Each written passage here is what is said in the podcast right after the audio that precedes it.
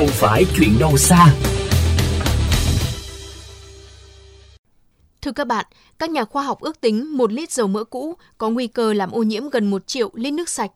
Trong khi hiện nay, đổ xuống ống thoát nước, thải ra môi trường hay xử lý để tái sử dụng đều đang là lựa chọn của các bà nội trợ, nhà hàng quán ăn thải bỏ dầu mỡ thừa trong căn bếp, kéo theo nhiều hệ lụy. Mỗi ngày cả nước có tới hàng trăm nghìn lít dầu mỡ phế thải đã qua sử dụng, nhưng không ai biết số dầu ăn ấy được xử lý như thế nào. Còn khi hỏi một bà nội trợ sống tại Tây Hồ Hà Nội về cách xử lý dầu mỡ thừa trong gia đình, chúng tôi nhận được câu trả lời. Ồ, có chiên rán dầu mỡ các thứ ấy, thì chị nếu mà thừa thì chị xử lý cái đấy như nào? Bỏ đi, bỏ đi chứ, đổ cái cống. Thế bây giờ làm nào? Chỉ có bỏ đi chả làm gì. Nhưng mà nó tắc thì gọi điện cho người ta thì chết.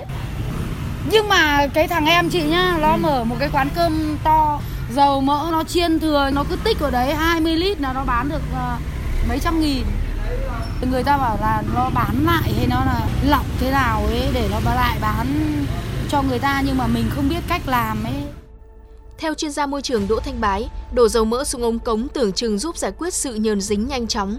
Tuy vậy, dầu mỡ sau khi dùng để chiên rán nấu nướng còn dư thừa cùng vụn thức ăn có độ bám dính cao. Khi đổ xuống ống cống, chúng sẽ đông lại, kết dính thành mảng, lâu dần ảnh hưởng đến việc thoát nước. Nước thải chứa dầu mỡ thải ra sông hồ còn gây ô nhiễm nguồn nước, ảnh hưởng đến các loài động thực vật. Những cái nguồn thải chất hữu cơ từ sinh hoạt, từ khách sạn, dịch vụ, nhà hàng thải ra, đấy là một cái nguồn mà đáng kể và cái lượng ấy nếu mà ra mà không có xử lý đúng, không quản lý tốt, đến lúc nào nó tích tụ thì nó cũng giảm oxy cũng rất là nhanh. Không chỉ gây ô nhiễm môi trường, lượng lớn dầu mỡ thải từ các nhà hàng quán ăn được nhiều đơn vị đầu mối thu mua giá rẻ trộn hóa chất để tái chế và bán lại ra thị trường nhằm kiếm lời, gây ảnh hưởng nghiêm trọng tới sức khỏe người sử dụng. Hiện nay, có một sáng kiến sống xanh được những người yêu môi trường ủng hộ, đó là tái chế dầu ăn thừa thành xà phòng.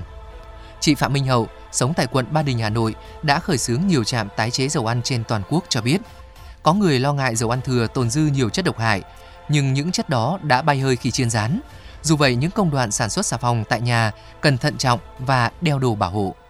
Thì làm xà phòng thì cũng giống như là mình làm thí nghiệm ở trường học thì vẫn phải đảm bảo những cái quy tắc an toàn cơ bản. Ví dụ như là mình đeo khẩu trang này rồi đeo kính mắt bảo hộ này đeo găng tay.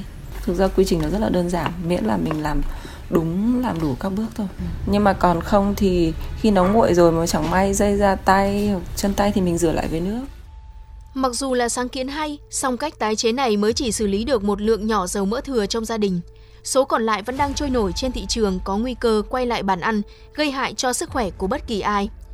Trong khi đó, tại thành phố Barcelona, Tây Ban Nha, từ năm 2010, chính quyền phân phát miễn phí một dụng cụ có tên là Olipos nhằm khuyến khích người dân giữ lại dầu ăn đã qua sử dụng để thu hồi và tận dụng làm nguyên liệu sản xuất xà phòng, diesel sinh học, sơn, đồng thời giúp ngăn chặn tình trạng ô nhiễm nguồn nước.